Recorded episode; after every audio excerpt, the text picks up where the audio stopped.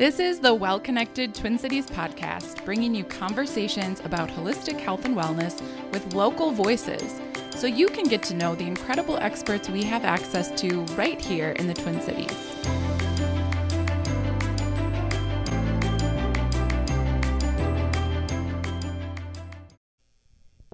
Have you heard about our new on-demand classes? You can learn from local experts in a variety of holistic wellness topics, from homeopathy to breathwork, yoga to cooking. There's a ton of exciting topics to peruse, and you can find it all on our website. Each class is only thirty dollars, and you will have lifetime access to the recordings, printable materials, and be able to learn and implement some new things into your wellness practice in real life. You'll also be connected with these local practitioners and know who to go to if you want to explore these topics a little bit further. Check it all out on our website, well connected twin cities dot com. Welcome back to the Well Connected Twin Cities podcast. I'm your host, Lily Zaborowski, and this episode features Courtney Iverson, owner and proprietor of Recuper Acres, an outdoor nature area just outside of the Twin Cities metro that's hosting mental health professionals and their clients for therapy sessions outside and in nature.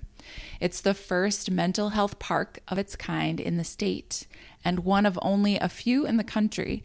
But with the results they're seeing in the early stages, I could absolutely see this concept growing over time.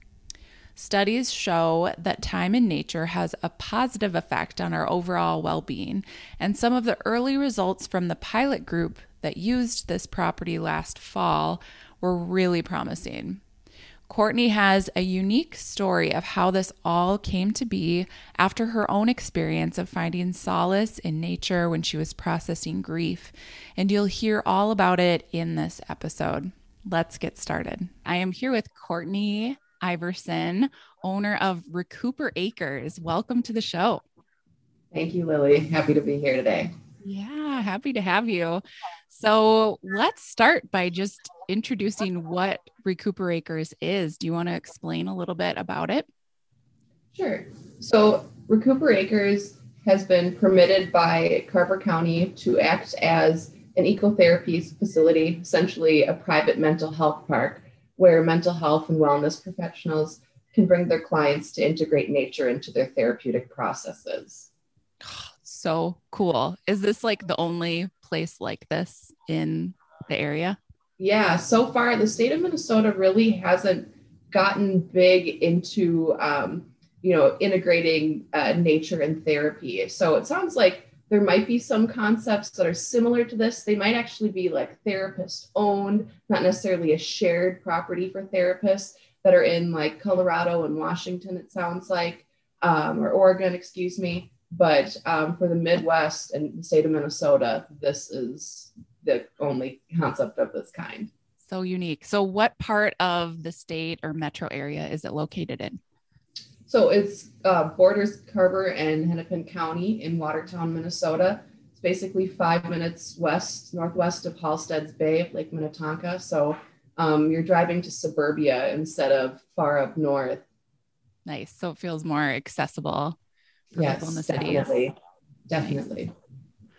So what made you think of starting this? What inspired this? Um, do you want to share your story?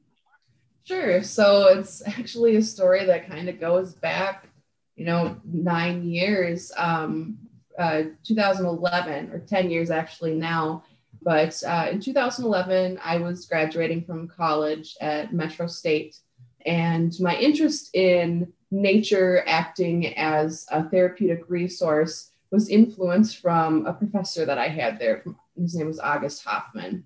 And so I worked with him. In order to graduate, I needed to do um, an independent uh, or some form of internship. And so I did an independent self-designed internship that was based around the benefits of indoor urban gardening, which addressed issues of institutional racism and lack of accessibility when it came to foods that were used from underrepresented cultures. And so that project uh, got some recognition at the college, But then I never really got into that field. I stayed in um, I T project management. I, I got more into um, training and uh, I T. But anyway, at that same time, same year, my mom gets diagnosed with younger onset Alzheimer's. Mm. And that was awful, life-changing. Totally didn't expect it because she was forty-nine years old at the time. Wow. So it was an awful process. Took like six different doctors to diagnose her. And so, uh, you know, it was very difficult. We didn't know.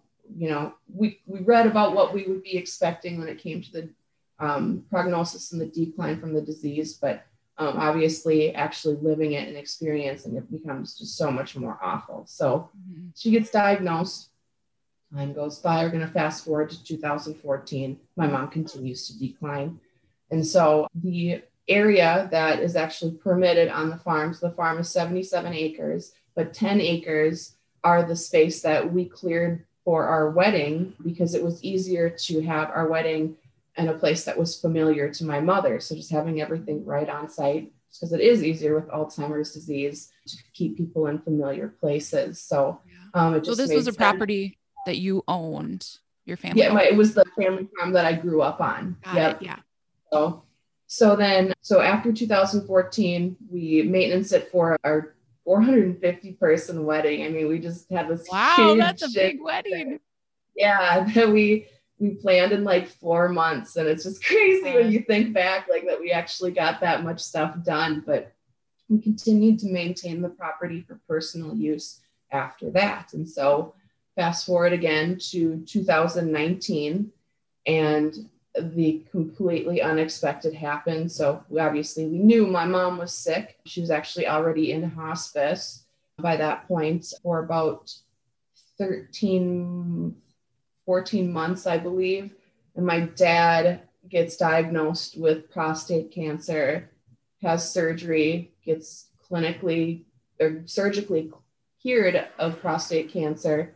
And he dies like two weeks later from a blood clot. And so it was just the oh, biggest punch in the gut because he was sixty years old. And I thought my dad, I mean, he took care of himself. He was the staunch, strong farmer. So I was convinced he was going to live forever. You know, like I never thought that we'd come in possession of the farm, um, you know, as soon as we did. And, and so when he passed away, immediately I was just like, what are we going to do? Because mom's in hospice, you know. And I went to nature. I went to that spot on the property, you know, that, that I knew um, just from, you know, my past and school and, and things like that.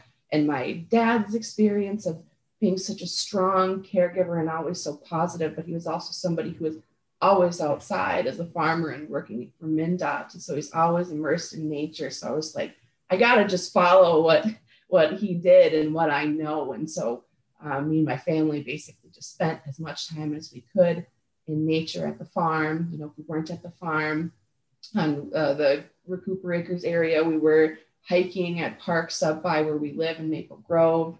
Mm-hmm. Um, so, you know, it's it was just a philosophy that we found very helpful because then, you know, after my dad passed on Easter, actually, in two thousand nineteen. Oh.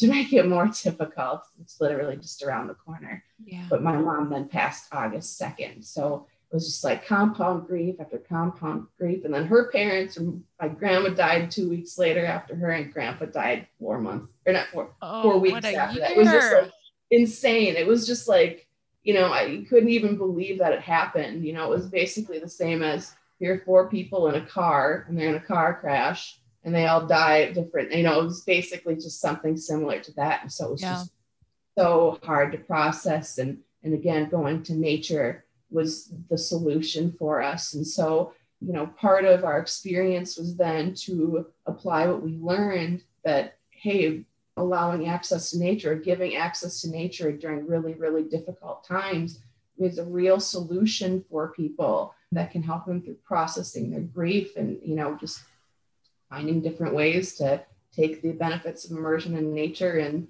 you know, using it in those grief-stricken situations. Yeah. What a story.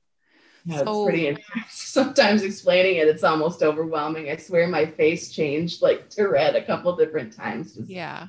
Get emotional telling it. I'm sure. I mean, it's, it's a lot to live through. Yeah. Um, Yeah. And it hasn't been that long still, you know? No, no. It's like for two years and yeah. sometimes like, God, yeah, you remember everything like it was yesterday. Mm-hmm. Yeah, I'm sure. Well, I mean, what a gift that you turned this experience though into something that more people can use to process emotion and, and help themselves heal too. So do you want to tell us a little bit more about the property? Like, what does it look like when people walk into it? Sure. So, you know, when you park, you're parking up at the front like your typical farm. But what's very cool about a lot of properties in Carver County is, you know, they were large agricultural properties. So there's a little farm road, you know, that always takes you back so the tractor could get to the fields. And so you follow the farm road down, and then all of a sudden you come to this forest and there's an opening. And you follow this opening around and you come to a creek where you can choose to cross the creek. Or and take, or you choose to not cross and take some trails in the forest, or you could cross the creek, and that actually then brings you to the lake, which is all open green space. You know, there's probably about eight hundred feet of lakeshore, and it's all in a private lake on Watertown. There's in Watertown, there's no public access to it, wow. So it's just very peaceful, very serene. A lot of wildlife that you see, uh, you know, birds of prey flying around. Um, you'll see deer. So it's just. You know, it's a really, it's kind of, you don't think that there's these little pockets of immense nature in basically suburban areas, but they still exist. So it's almost like you park up on the road and then you just kind of walk back to another world. That's so cool. Love that. So when people work on the property, is it open to anyone or do you have to work with a specific therapist? How does that work? How do people access it? So they will work with their mental health professional, and then I work with their mental health professional when it comes to contracting, and then the provider will then get access to a shared calendar software where they can book an appointment on the calendar and then they take their client down. So nice. Yes. Love it. Let's talk a little bit about the benefits of time in nature. I know you touched on it a little bit at the beginning, but you know, what have you learned in terms of how beneficial it is for people to, you know, work with a mental health professional in this setting? Like, wh- how is it different from, I guess, right now, a lot of appointments are happening digitally or on, on Zoom or kind of a telehealth situation or in person inside. How is it different to be working through these things out in nature? Sure. So to answer your question, I'm going to answer it in two different stories. So I'm going to reference some studies that were done by Ming Kuo. She's very reputable when it comes to nature and its impact on mental health. But then I'll also talk to you about a pilot that was done on the property last fall by a therapist and some feedback that she had gathered from her clients to speak to this. So, so when it comes to Ming Kuo's study, I'd like to reference one that she did regarding the Chicago Projects. So I believe there's either six or eight buildings in, in the Chicago Projects. I don't know exactly what the street it was off of. I didn't get into that detail. Sure. But these particular buildings were at first being analyzed to find out if sound influenced the uh, violent crime that was reported in the buildings. And so she actually, Ming Kuo, talks in her Vitamin N TED Talk on how she used to study um, sound, but she switched to nature because of this whole project. And so what they actually found is that the buildings that had trees and nature around them had less reported incidents of violence, you know, just any typical crime. And they had, they came down to attributing it to the nature that was surrounding the building, not the sound. People who were in the buildings, it, it was completely random. You know, they weren't people of a higher, so, higher socioeconomic demographic were in this particular building. It was completely random. And so from those findings, you know, there was just, it was just very obvious and on the impact that it had on just human behavior. And so now to discuss the, the pilot that was actually done. So there were the therapist that came out in fall, she brought four different clients. And at the very end, we surveyed them anonymously. And, you know, we asked them some basic questions about their feedback on the facility, but specifically we asked them questions like, did the outdoor environment and natural views impact my overall wellness positively? Which we had them do a rating scale, tens across the board on that. I found natural environment allowed for more meaningful therapy session, all positive feedback. What was very interesting at the time too, I asked them if they felt that therapy in nature was more effective than a face-to-face enclosed office environment. And of course, you know, all in agreement that tends across the board that they just, you know, this was just so much more beneficial and effective than that institutional type of setting. Mm-hmm. Um, when it came to telehealth delivery, they felt that in nature, in person was more impactful. They also all agreed that, yes, they would do another therapy session in nature again.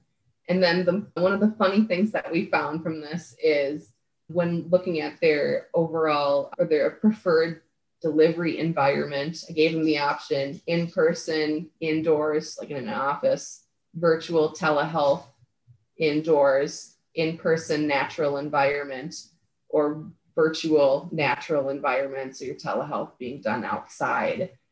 And none of them chose the option of, of virtual telehealth indoors. None of them wanted to do that. And that was the primary way that everybody was doing therapy during COVID. So that was right. really, really interesting to get that type of feedback. Yeah. So definitely. So yeah, I mean, it just, it was really cool. So just hearing them being able to say that something made them feel really good was inspirational. Mm, yeah. That's so awesome. One question that just came up was, do people have access to the property, just like one patient to one therapist at a time? How do you figure out like privacy, I guess? So there right now is a capacity of twenty-two on the property. I had taken therapists out during the pirate pilot period, excuse me, pirate, and gotten some feedback. So I have the concept set up for one provider using it at a time with, you know, could be a group therapy session up to twenty-two oh, sure. people.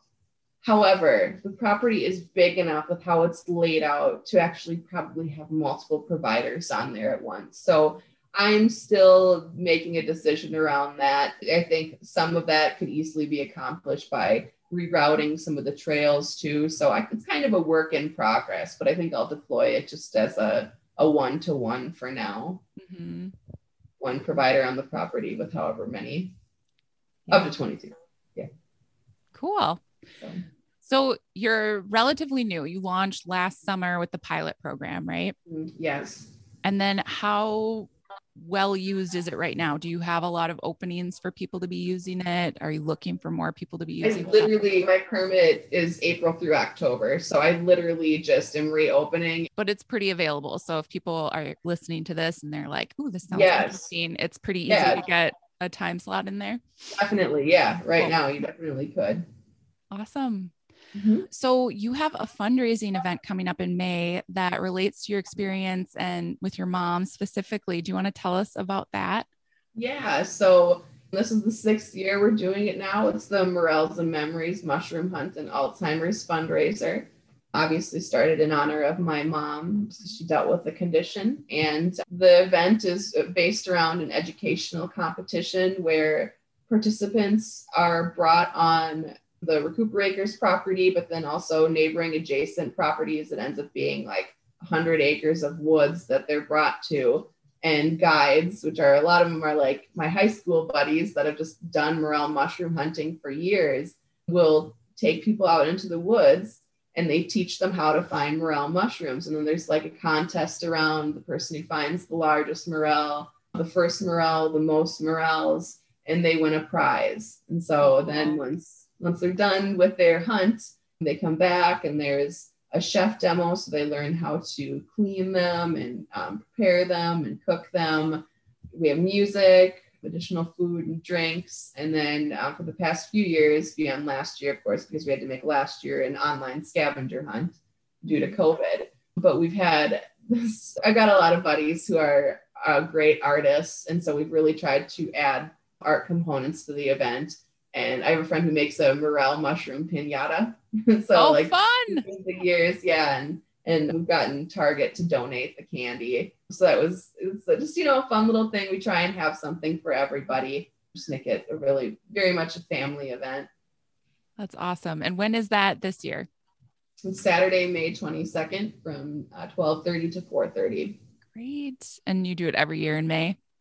Yeah, the weekend will change here and there, but yeah, so we chose the twenty-second this year. So cool. Love it. Well, anything else you want our listeners to know about your property and what you do? Oh, but, you know, just I that it's available and ready for use. And we have some additional like seating down there. I've got some chase lounges. You know, for anybody who just wants to sit and chat in the sun, you know, while they're conducting their therapy session. So, you know, please reach out if you're interested. I'm happy to chat and give you some more information. That's awesome. Well, thank you so much for being on the show. This is like a little short and sweet, but I think we've got all the things we want our audience to know about. Thank you so much for your time. I really appreciate you having me, Lily. Yeah, of course. I hope you enjoyed this episode of the Well Connected Twin Cities podcast. We would love your help getting the word out to more local people in the Twin Cities. Would you take a moment and give us a review on Apple Podcasts? Take a screenshot of the podcast and share it on social media and let other people know about these stories that we are sharing. Thank you so much for being here. Have you heard about our new on-demand classes? You can learn from local experts in a variety of holistic wellness topics, from homeopathy to breathwork, yoga to cooking.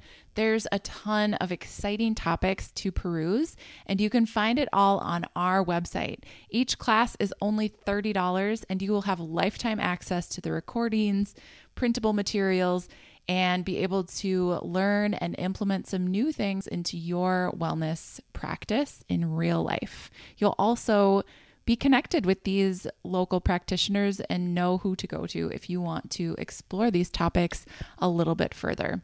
Check it all out on our website, well connected twin cities dot com.